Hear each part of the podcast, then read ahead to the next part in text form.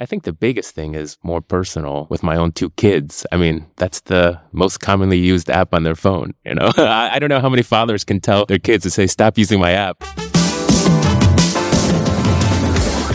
This is Startup Island Taiwan, the channel all about cutting edge technology, influential global tech players, and Taiwan.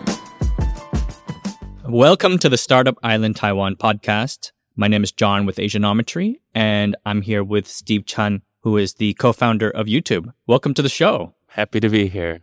It's kind of crazy to think about. Like, um, I'm a YouTuber, been doing this the last four or five years of my life, and talking to the person who helped make the whole site possible. I mean, I think that, uh, oh, of course, when we started it back in 2006, close to 20 years ago, it was still just a garage project, right? But then moving forward, I have to say, I mean, not to be boasting, but I really do think that it has transformed and changed the world. You have like 2 billion people that are watching the service every day. And then I think the biggest thing is more personal with my own two kids. I mean, that's the most commonly used app on their phone. You know, I don't know how many fathers can tell their kids to say, stop using my app. do you get to meet a lot of like other YouTubers and like learn about what their lives are like? Yes and no. I mean, whenever those opportunities come, it's always an exciting chance to, on both sides, I think, for them to meet people that are on the sort of on the server, Google, YouTube hosting service side, as well as the flipping that around. But I think it's interesting because um, when we were there at YouTube, we tried to create a space that separated the service and the actual host and the content creators themselves. You wanted to try to remain as neutral as possible. Everybody is the same. Anybody that wants to come onto YouTube, it's a complete, you know, democratic, open platform, and it's going to be your creativity and it's going to be your content that actually brings you to the top or the bottom of search results or, or related results, right? Uh, and so I think that uh, we've always tried to keep that separate. Although there's been, I know, over the period of time, there's been some experiments with YouTube itself trying to do a little bit more on the content creation side. So you're talking about like maybe some small YouTuber would meet you and be like, "I'm a YouTuber. I want to be big. Can you help? Like, give me a little boost on the side, right?" Kind of thing. I mean, there's all sorts of things, right, that kind of come in. And um, especially when the people that are asking the questions don't realize that my powers are limited given uh, how long I've been away from YouTube. But, you know, for tens of thousands of people and then around the world, hundreds of thousands of creators of YouTube, it's become kind of their dominant source of income. It's become their sort of primary job, right? To be a content creator on YouTube. And so I can see that it's just like anybody else with any of sort of occupation. There's going to be questions. There's going to be things that it's not clear. There's always something that goes wrong. And I think it's just continue to try to make that the most friendly experience possible. But I know that there's going to be cases that's going to fall outside of that. What was kind of like the video sharing environment when you first started the garage project, as you say? Like, what was around? What was the big players? Like, who was dominant there? Well, it's a good question, right? Because I think it's very different from other startups from Silicon Valley because um, a lot of what you read, um, you're getting uh, an MBA. There's a lot of strategies about how to create a startup, what should you be thinking about, um, how should you be dealing with competition. But YouTube was different. And when we started in 2005, it was really YouTube versus the reality, whether or not it was even possible to build a YouTube. The larger goal of YouTube is to be able to use internet as a channel for streaming videos, right? Uh, and before that, it was still, and when I say before that, I'm only talking six months before that, it was just not possible. The amount of broadband connection, the people that are doing the upload, the people that are doing the streaming, the technology that's built into the browser that allows you to watch a YouTube video inside the browser rather than having to download another application the video codecs and audio codecs to be able to have the same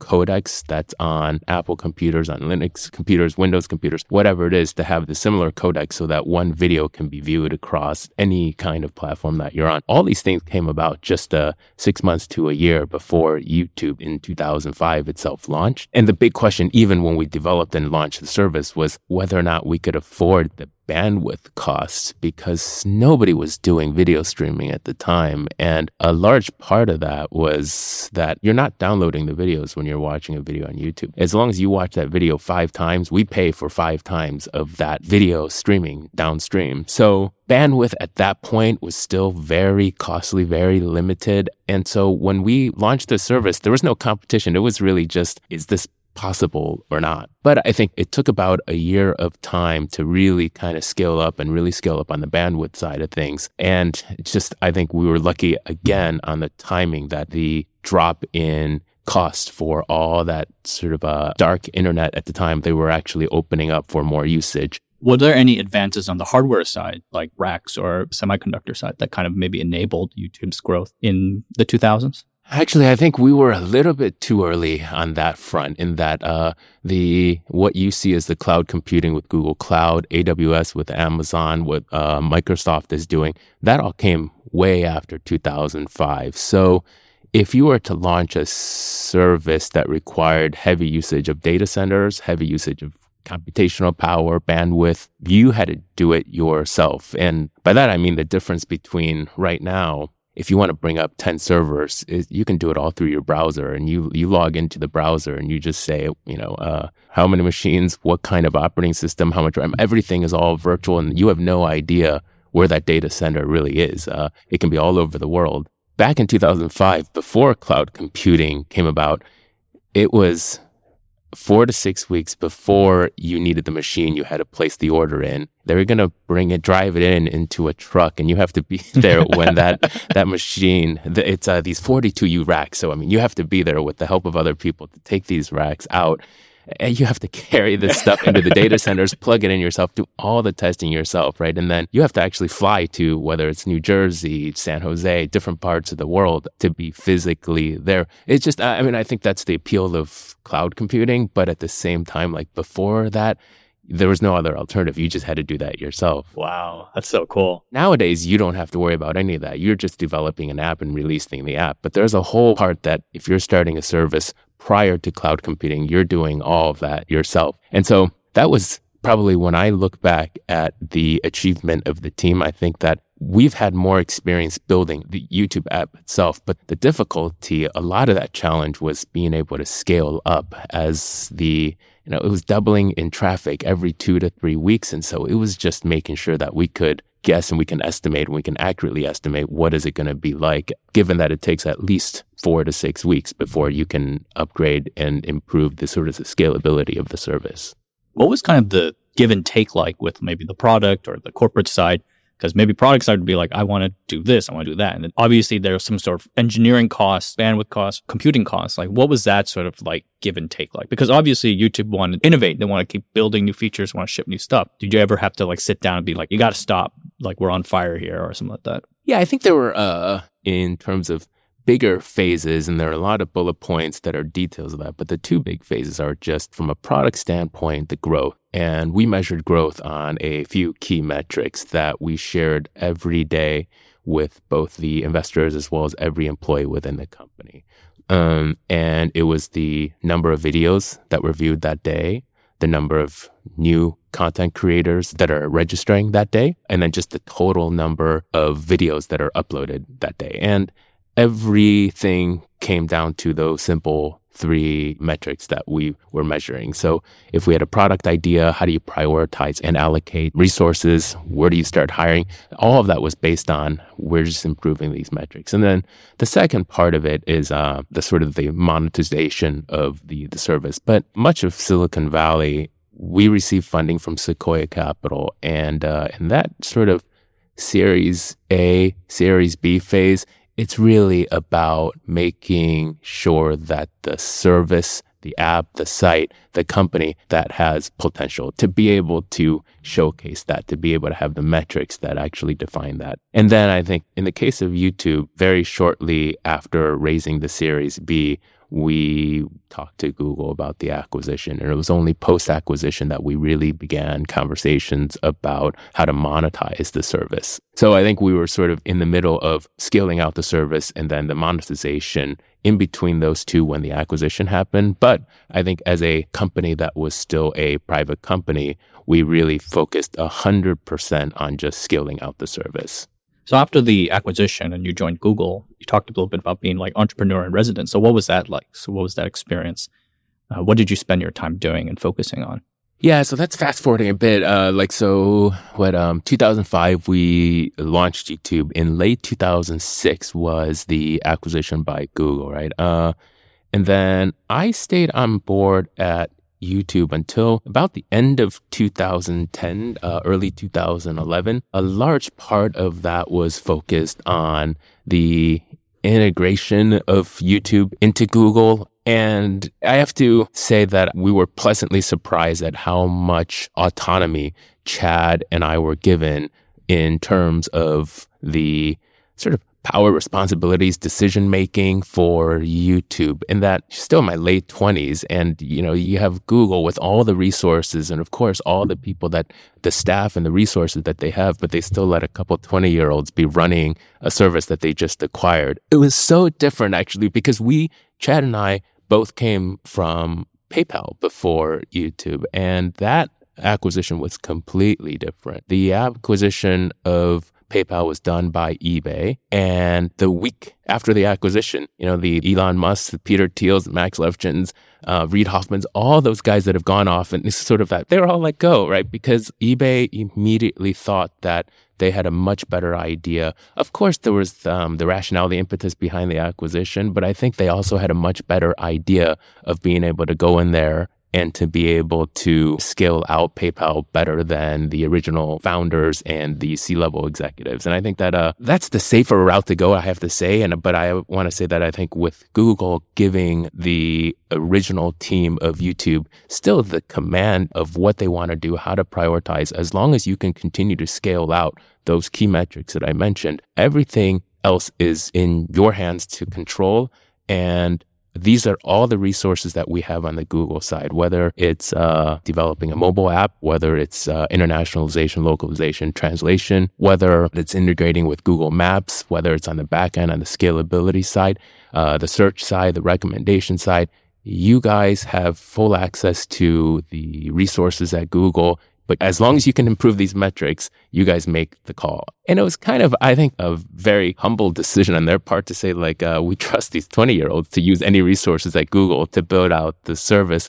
But at the same time, I think that gave everybody within the company this boost of just motivation, even though it's no longer a private, you know, startup company. There's almost a uh, greater responsibility now that you have Google watching you, and you have to meet the, uh, you have to keep doubling your metrics, and uh, you have, there's no excuse to say you ran out of money. But then, you know, after 2010, 2011, at that point, the the big change was we really started figuring out the monetization of YouTube. And that was the big stage where it was, and the monetization was, of course, you can get the ads in, but I think a big part of it was the ad revenue sharing. And they were very generous about that from very beginning to make sure that YouTube would not be around and would not be sustainable without content creators. And the content creators have to be sort of still happy with the service. And so that was a big part of it was that I think uh, Google itself, they were willing to go whatever distance, however long, without making money, as long as the content creators were happy. And a service like that, you have to prioritize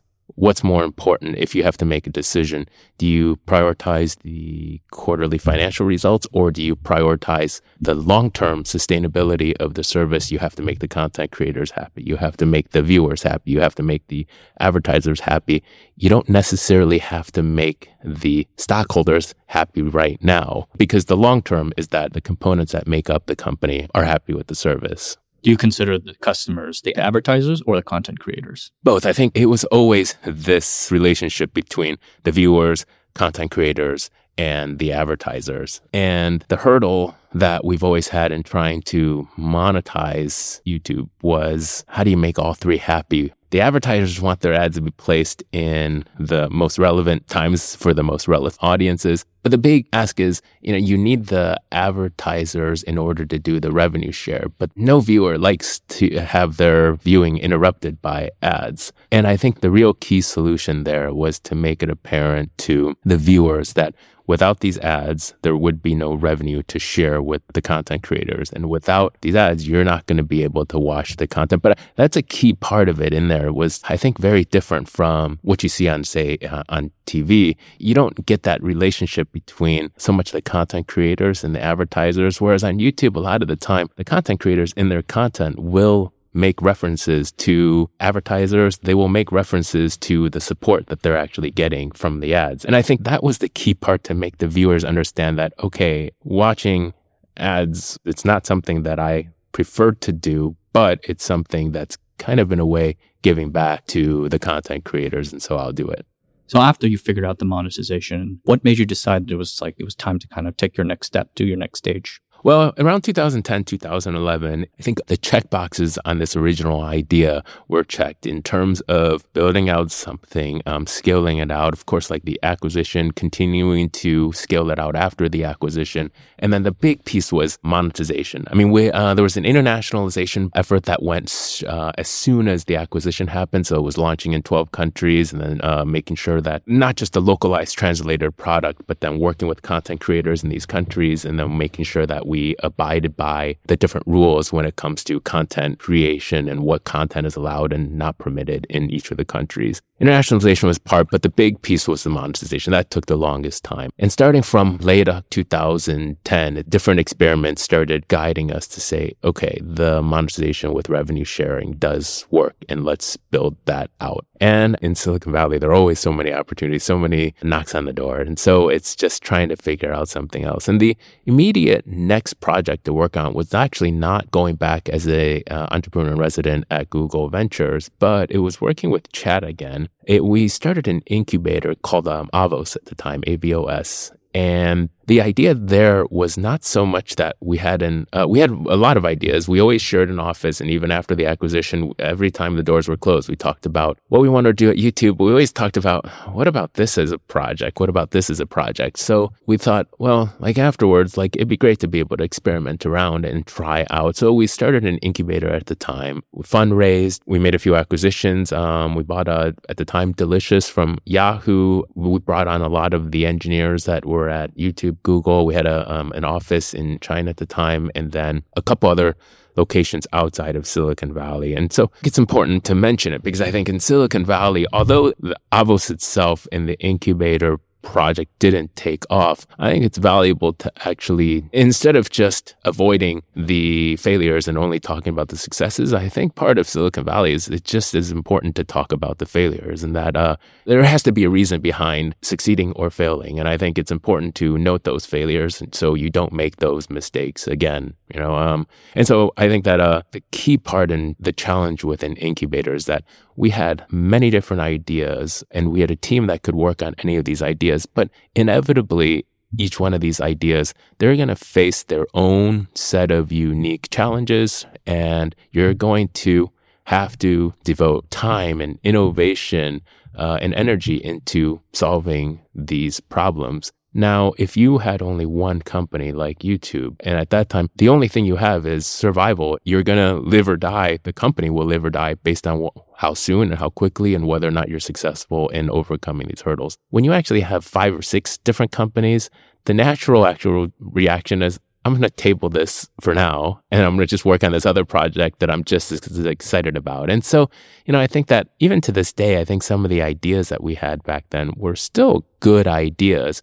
but just like every startup, that's the part where kind of I think that Silicon Valley innovation, that energy comes in. Well, if there's a detour that you can always take, then it makes it, I think, all that much harder for you to be really successful and focus on the problems to make a, a company, a product, an idea succeed. I agree. When you're working between all these different things, is really kind of spreading yourself way too thin. And that does seem to be a big challenge with a lot of these diversified companies, I guess. Well, Google has so many of these now, but um, Google Ventures itself, GV, which is now I think under um, Alphabet because it kind of split out. A big part of the exit at Google when you're saying uh, as an engineer you're ready to leave Google. One of the questions that they always ask is, "So what are you going to do tomorrow?" You know, and usually the folks are leaving because they're either joining another startup or they have their own idea that they want to work on. If you're still going to be working as a salaried employee, Google's probably one of the best places to be. And so there's there's another place that you want to work at.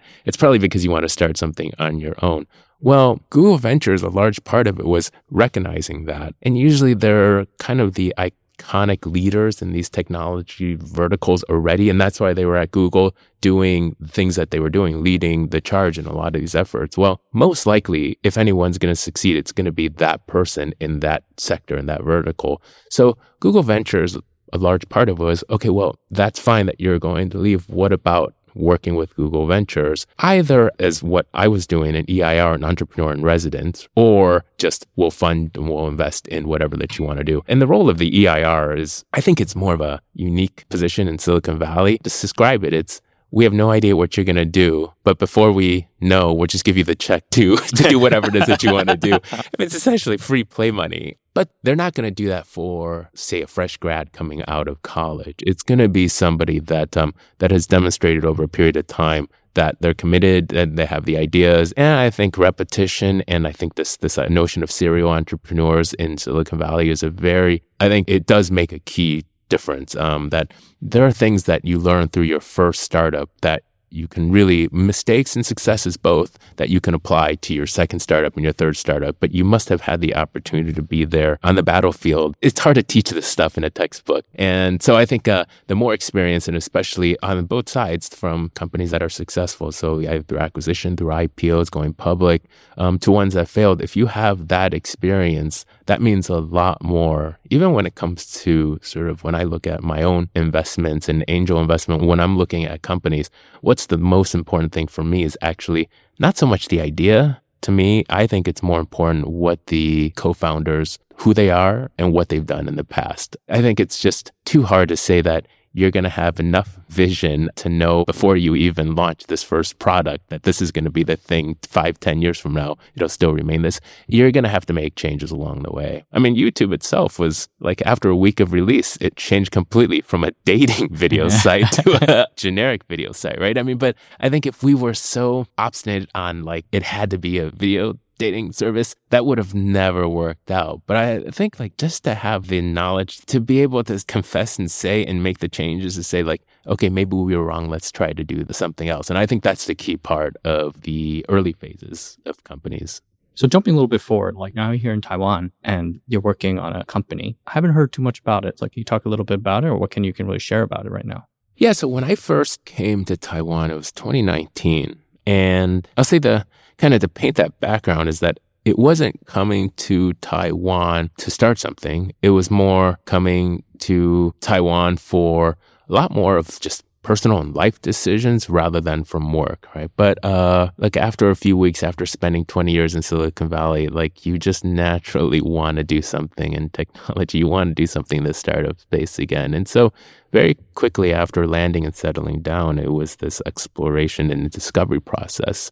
And it was interesting because the big looming question for me was that um, I don't know if you know this, but in Silicon Valley, there are a lot of successful entrepreneurs that are Taiwanese Americans. And it's a disproportionately high ratio in terms of the 23 million people that live in Taiwan that are from Taiwan but how many of those in their sort of uh, first, second generation in the US, coming from anywhere around the US, but settling down in Silicon Valley. But then coming here to Taiwan, I have to say I was a little confused as to what's been happening in Taiwan for the last 10, 15, 20 years, because obviously you have some of the largest semiconductor companies that have come out of Taiwan. You have Foxconn that's coming out of Taiwan. But those are all very established but older companies.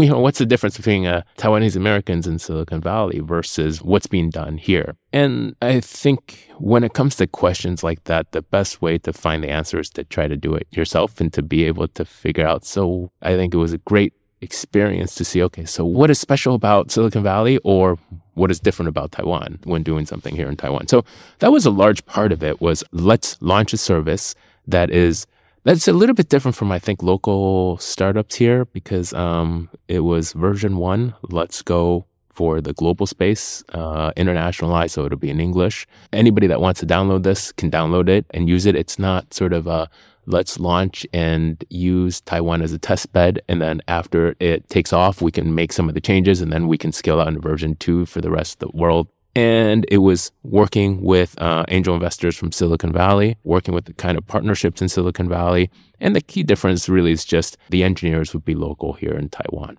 But everything else, I mean, including myself, is like sort of an entrepreneur is from Silicon Valley, the investors from Silicon Valley, the ideas and the the sort of formulation of these ideas. It's all kind of Silicon Valley thinking. And I want to say that I think it was a great, again, um, learning experience about what is it that makes Silicon Valley more special, you know, uh, and why is it hard to do? Why is it hard to replicate this in Taiwan? And without going too much into the specifics, I think that there are definitely notable differences, I think, that contribute and make a big difference.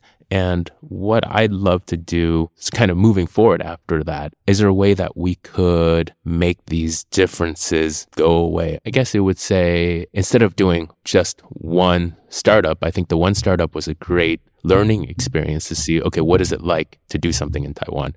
Now, taking what we've learned, is there a way to be able to apply a solution to fix the issues and the challenges that we face in starting something here in Taiwan for anybody that wants to start something in Taiwan. So more so in, the last year and a half, it's been more of a focus on creating and making Taiwan a sort of a better Silicon Valley in a way in Asia to be able to create companies from Taiwan, but with the key differences of focusing on not just within the boundaries of Taiwan, but really from a Silicon Valley idea and thought process of this thing is going to be a global service. It's going to be a global app, you know, where it's going to apply to the daily lives of anybody around the world. It's not just taking a look at the problems that say an individual in Taiwan faces and let's fix that. Because in all reality, no, no matter how successful you are with that, Taiwan's an island in more ways than one, you know, and I think that, uh, no matter how successful you are with this, unless you have a broader vision of building something outside of just the 23 million people, you're going to be stuck in a lot of areas in terms of growth, scalability, potential investments, VCs, acquisitions. Like VCs just wouldn't be interested if you're only targeting a if this audience of 23 million people, no matter how successful you are when you speak with Taiwanese American entrepreneurs in the Silicon Valley and you talk about, you know, your work in Taiwan or stuff like that, what are their thoughts about like Taiwan's progress on technology, maybe in the VC kind of Silicon Valley or space in software? Like, what are they thinking? Well, um, my personal honest opinion is that there are challenges in Taiwan that you're going to face that you just don't face in Silicon Valley. There are sort of possibilities that are just impossible in Taiwan, right? I mean, I think a, a key part of it is the concentration of everybody being in Silicon Valley, from the VCs to the entrepreneurs to the larger companies like Apple and Facebook and Google, like uh, in some ways, I think uh, the acquisition of YouTube would not have happened if we weren't in Silicon Valley because within a period of five days, we closed that acquisition. And we talked to Jerry Yang from Yahoo! Face to face. We talked to everyone from Larry, Sergey, Eric Schmidt, David Drummond, the folks that were making that key decision on the Google side we were able to talk to them twice uh, within those five days. And we were able to go through that weekend all the legal and all the questions that they were asking before that acquisition was announced on Monday after market close. Uh, we were able to do that all within that compressed five day period. Now, if you were not physically there, there's no chance that you're going to be able to be able to compress all that into a five day period. So certain things like that, it's always going to be an advantage to be physically there on the ground. But then at the same time, like some of the biggest issues that Silicon Valley is always facing is that as a startup, you need good engineers and you're competing with companies that almost seem like, you know, they have an infinite role when it comes to hiring good engineers, right? And so I think it's trying to take it ways of observing and noting the advantages and disadvantages of doing something in Taiwan. And then hopefully removing the disadvantages and then taking advantage of the advantages that Taiwan offers. What do you think is Taiwan's sort of strongest technological advantage could be offered to entrepreneurs or not only in Taiwan, but also abroad as well?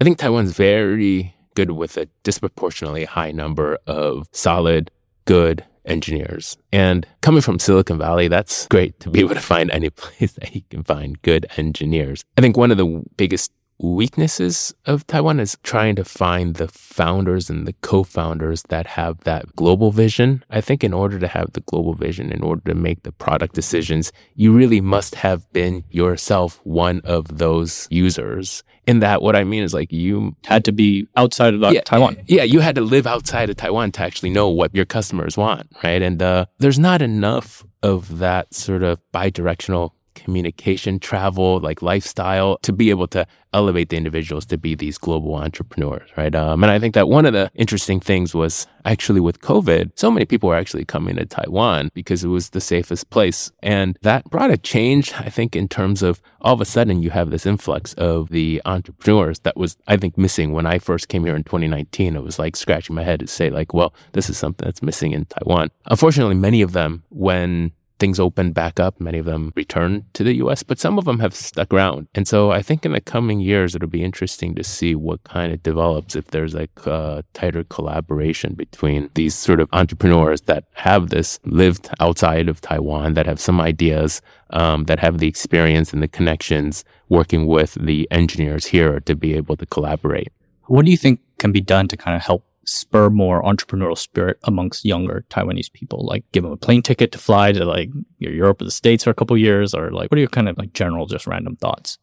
I think the key thing is to have some notable examples of successes to be able to actually associate some value with equity that you're giving to the employees. Um, when we were doing hiring here, it was so different from Silicon Valley. And that in Silicon Valley, you know, you're, you're getting two things, right? You're getting what your salary is, but much more important is your equity, your stock package, and you know uh, the four-year vesting period. And I think when we were starting our company here in Taiwan with the hiring, it was much more difficult to convince the salary meant much more than stock because there's just historically not many companies are showcasing that the stock equity is actually more valuable than your salary, much more valuable if the company succeeds. And the whole point of joining a startup rather than a much larger established company is you're not looking for the safety of a monthly salary. You're taking a bit of a risk on your own career, but at the potential reward of getting something much, much, much larger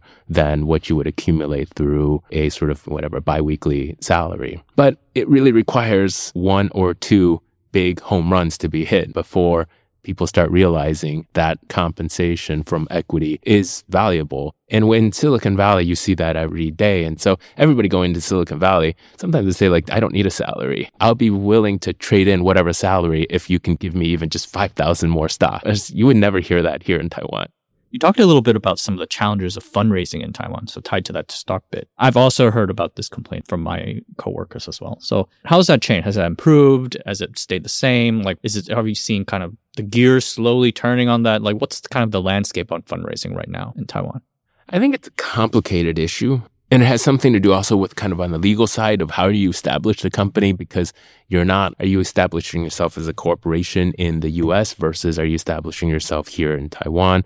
Um, and there are sort of recipes to follow for that. But when it comes to following those recipes, then it comes down to how are you getting the fundraising? Are they, are you fundraising for the entity in the outside of Taiwan, the holding company? Are you fundraising for companies here? And then that also then leads to who and what types of investors, what types of VCs that you talk to. Some of the VCs in US, they would only want to invest in US based companies uh, versus outside. And then it's very different too. VCs that are based here in Taiwan versus VCs that are based out in Silicon Valley. I think that if the goal is to go for a global company to be more tied to Silicon Valley, then you want to go with a VC that's in Silicon Valley. Just like as, as mentioned earlier, there's not the clear history, the track record that Taiwan is able to show. Who would be kind of like a leading Taiwanese based venture capitalist that you think is on the right path? I think there are a few VCs that started outside of Taiwan that see the potential in Taiwanese entrepreneurs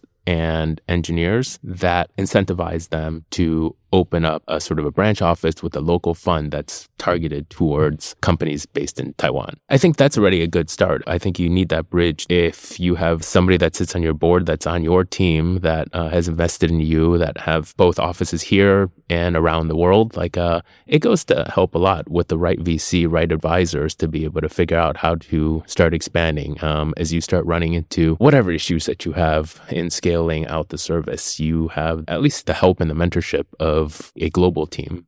What sort of advice or kind of thoughts you might have for people living abroad or people listening to this podcast about kind of starting a company or scaling kind of Silicon Valley style company in Taiwan? I think you got to have like confidence and trust in yourself to be able to do this because it unfortunately, or there aren't many companies that have come before you when it comes to starting these companies. And so, for example, like all the things at YouTube, there was a lot that we learned from the PayPal days, the five, six years spent at PayPal. There was the IPO itself of PayPal. There was an acquisition. There was a post acquisition about how to integrate PayPal into eBay. And then there was again a separation of PayPal from eBay. Like many of those experiences, every step along the way from the early days of scalability, from a lot of the legal issues, um, how are you going to create, uh, start charging the merchants a percentage of the fees?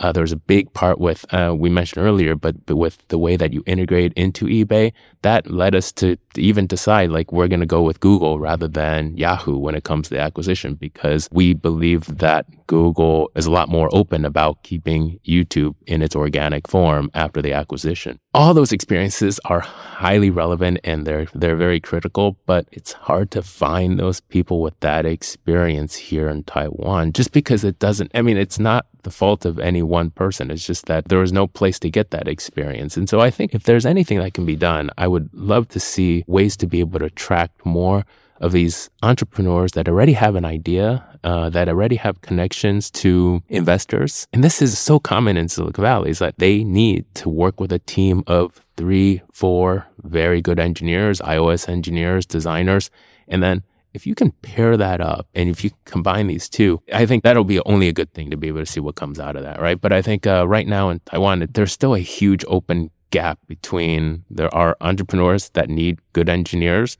and there are good engineers that would love to work with entrepreneurs that are well connected. I think that'd be great to be able to do on a broader scale, not for a single startup, but just a broader scale for all Taiwanese engineers or people that have interest, uh, not just in engineering space, but even in the various different sectors of a, a startup. If they want to be working on a startup, this is where you come and this is how you connect with different ideas and different entrepreneurs it's a very interesting time in Taiwan. And hopefully we'll see more of these kind of situations, more stories to inspire people and maybe the work you can do to help improve things here. I went to Silicon Valley in 1999 after seeing, uh, this is dating me, but it was like a Yahoo and Netscape. And those were started in like 1995. I'm like, well, if they can do it, you know, uh, I'm going to go out there. And, and I mean, PayPal originally was not even like a payment service. It was like some kind of security app that you downloaded onto your Palm Pilot, which none of these things exist even anymore. But I, I think that in a way, I think of it as Taiwan needs its Netscape needs its Yahoo